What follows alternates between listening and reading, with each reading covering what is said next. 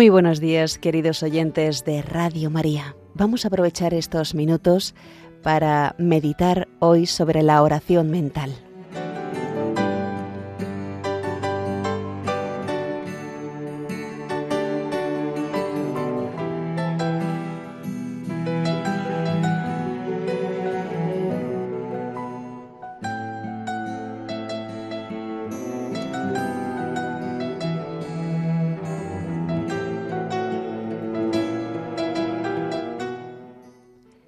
El Evangelio de la Misa de hoy es una llamada a la oración personal.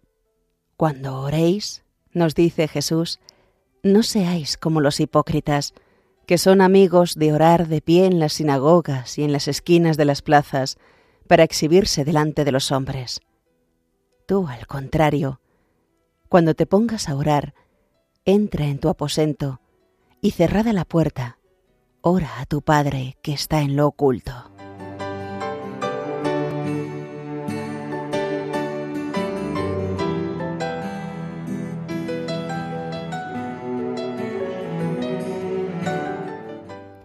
El Señor, que nos da esta enseñanza acerca de la oración, la practicó en su vida en la tierra.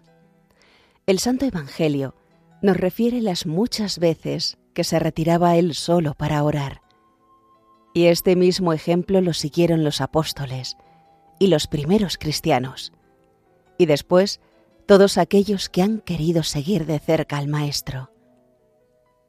El sendero que conduce a la santidad es sendero de oración y la oración debe prender poco a poco en el alma como la pequeña semilla que se convertirá más tarde en árbol frondoso.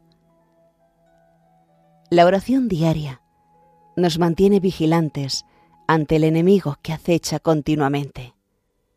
Nos hace firmes ante pruebas y dificultades. Aprendemos en ella a servir a los demás es el faro de luz intensa que ilumina el camino y ayuda a ver con claridad los obstáculos. La oración personal nos mueve a realizar mejor el trabajo, a cumplir los deberes con la propia familia y con la sociedad, y tiene una influencia decisiva en las relaciones con los demás. Pero sobre todo, nos enseña a tratar al Maestro, y a crecer en el amor. No dejéis de orar, nos aconseja San Juan Pablo II. La oración es un deber, pero también es una gran alegría, porque es un diálogo con Dios por medio de Jesucristo.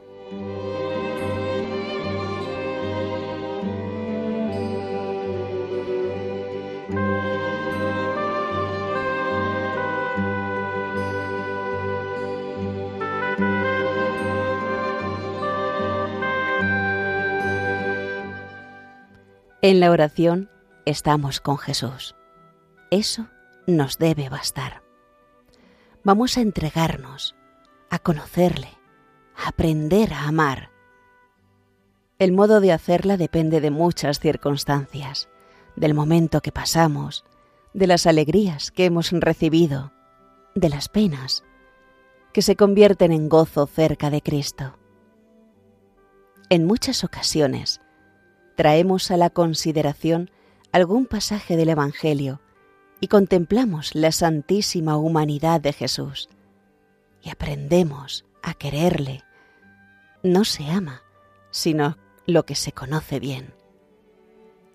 Examinamos otras veces si estamos santificando el trabajo, si nos acerca a Dios, cómo es el trato con aquellas personas entre las que transcurre nuestra vida, la familia, los amigos.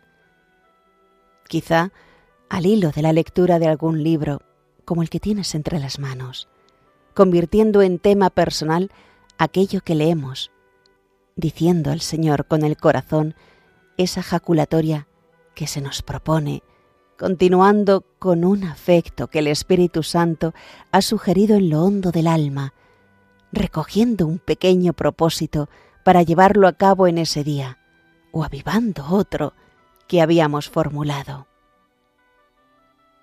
La oración mental es una tarea que exige poner en juego, con la ayuda de la gracia, la inteligencia y la voluntad, dispuestos a luchar decididamente contra las distracciones, no admitiéndolas nunca voluntariamente, y poniendo empeño en dialogar con el Señor, que es la esencia de toda oración.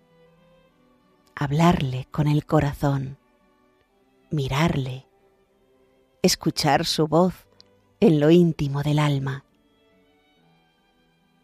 Y siempre debemos tener la firme determinación de dedicar a Dios, a estar con Él a solas, el tiempo que hayamos previsto, aunque sintamos gran aridez y nos parezca que no conseguimos nada.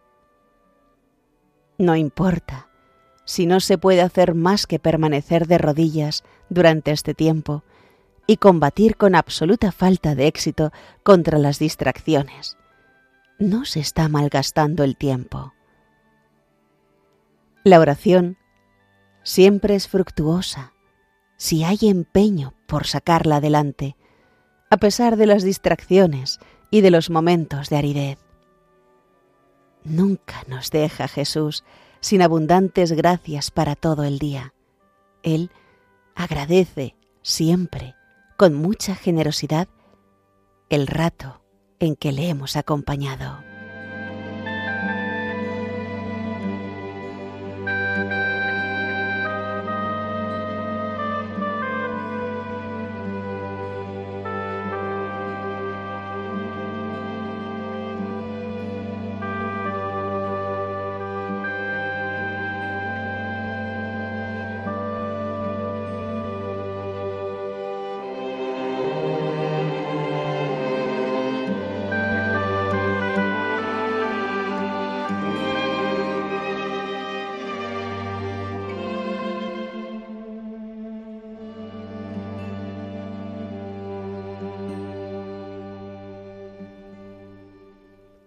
Es de particular importancia ponernos en presencia de aquel con quien deseamos hablar. Con frecuencia, el resto de la oración puede depender de estos primeros minutos en los que ponemos empeño en estar cerca de quien sabemos nos ama y espera nuestra súplica, un acto de amor, que consideremos junto a Él un asunto que nos preocupa, o sencillamente que permanezcamos en su presencia, mirándole y sabiendo que nos mira. Si cuidamos con esmero, con amor, estos primeros momentos, si nos situamos de verdad delante de Cristo, una buena parte de la aridez y de las dificultades para hablar con Él desaparecen, porque eran simplemente disipación, falta de recogimiento interior.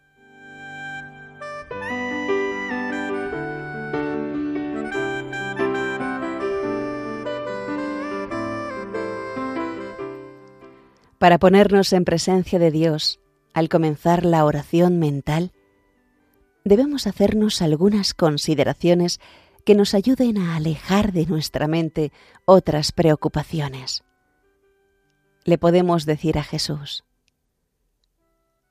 Señor mío y Dios mío, creo firmemente que estás aquí para escucharme. Está en el tabernáculo realmente presente bajo las especies sacramentales, con su cuerpo, su sangre, alma y divinidad. Y está presente en nuestra alma por la gracia, siendo el motor de nuestros pensamientos, afectos, deseos y obras sobrenaturales. Que me ves, que me oyes. Enseguida nos dice Monseñor Escribá de Balaguer, el saludo como se acostumbra a hacer cuando conversamos con una persona en la tierra. A Dios se les saluda adorándole. Te adoro con profunda reverencia. Y si a esa persona la hemos ofendido alguna vez, si la hemos tratado mal, le pedimos perdón. Pues a Dios nuestro Señor lo mismo pido perdón de mis pecados y gracia para hacer bien con fruto este rato de conversación contigo. Y ya estamos haciendo oración. Ya nos encontramos en la intimidad de Dios. Pero además, ¿qué haríamos si esa persona principal con la que queremos charlar tiene madre y una madre que nos ama? Iríamos a buscar su recomendación, una palabra suya en favor nuestro. Pues a la Madre de Dios, que es también Madre nuestra y nos quiere tanto, hemos de invocarla. Madre mía Inmaculada, y acudir a San José, el Padre nutricio de Jesús, que también puede mucho en la presencia de Dios. San José, mi Padre y Señor.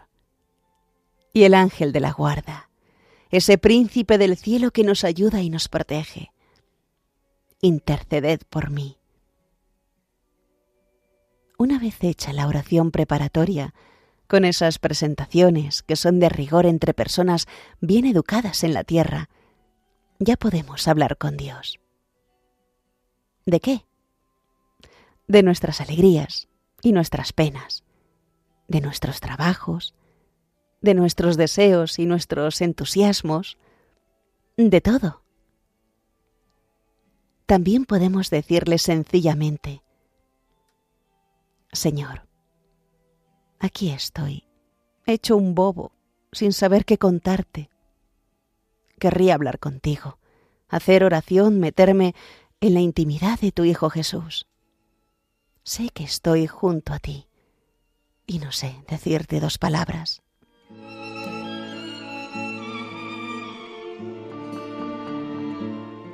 Si estuviera con mi madre, con aquella persona querida, les hablaría de esto y del otro, y contigo no se me ocurre nada.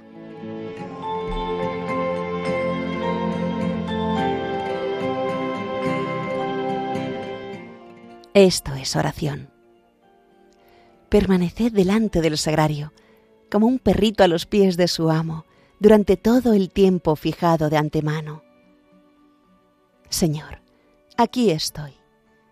Me cuesta, me marcharía por ahí, pero aquí sigo por amor, porque sé que me estás viendo, que me estás escuchando, que me estás sonriendo. Y junto a Él, incluso cuando no sabemos muy bien qué decirle,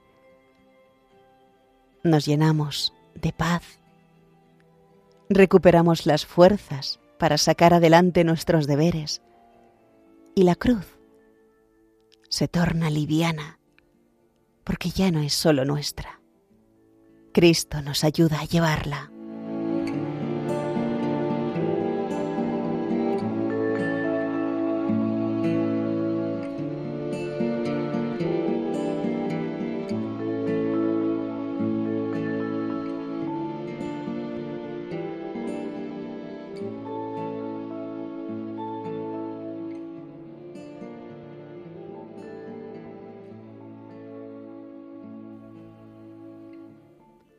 Junto a Cristo en el sagrario, o allí donde nos encontremos haciendo el rato de oración mental. Perseveraremos por amor cuando estemos gozosos y cuando nos resulte difícil y nos parezca que aprovechamos poco. Nos ayudará en muchas ocasiones el sabernos unidos a la Iglesia orante en todas las partes del mundo.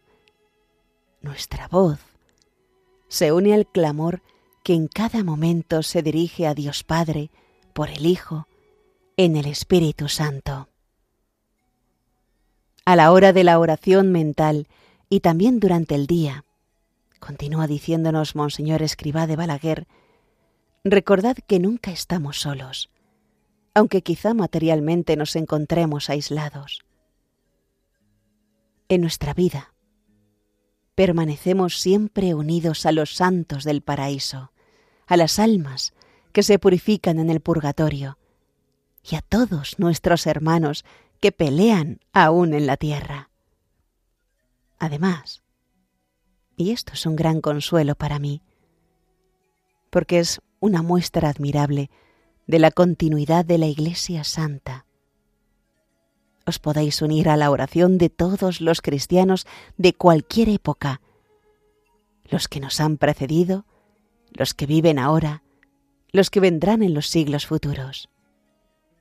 Así, sintiendo esta maravilla de la comunión de los santos, que es un canto inacabable de alabanza a Dios, aunque no tengáis ganas o aunque os sintáis con dificultades, secos, rezaréis con esfuerzo, pero con más confianza.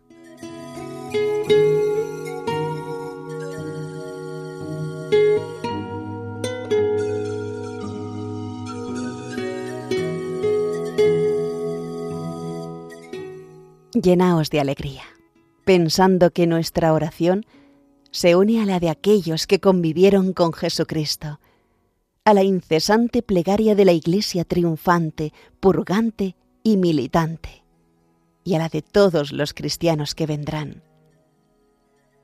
Por tanto, cuando te encuentres árido en la oración, esfuérzate y di al Señor, Dios mío, yo no quiero que falte mi voz en este coro de alabanza permanente dirigida a ti y que no cesará nunca.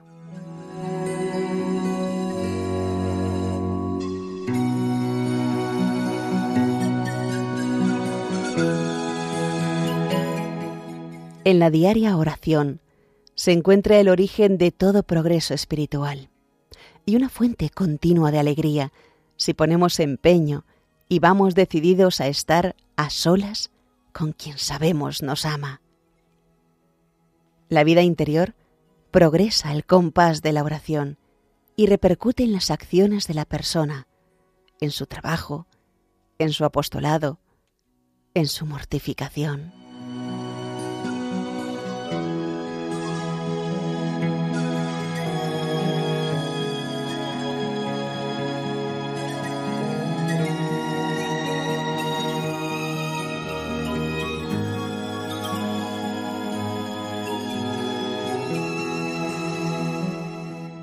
Acudamos con frecuencia a Santa María para que nos enseñe a tratar a su Hijo, pues ninguna persona en el mundo supo dirigirse a Cristo como lo hizo su madre.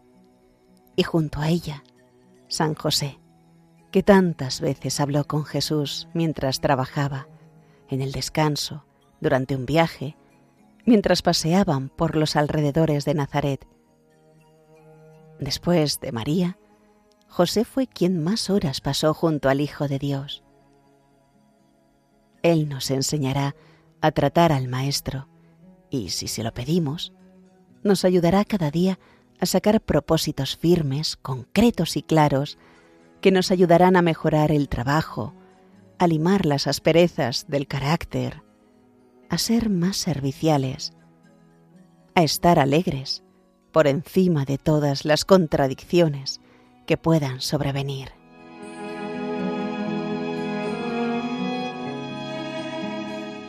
San José, ruega por ellos.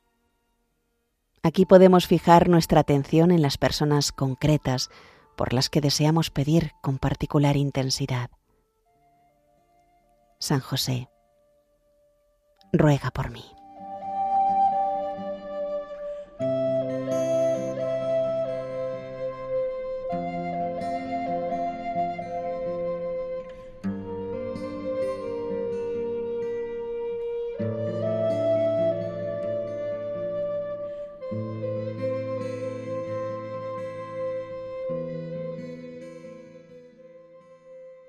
Y hasta aquí, queridos hermanos de Radio María, la meditación de hoy sobre la oración mental basada en el libro Hablar con Dios de Francisco Fernández Carvajal.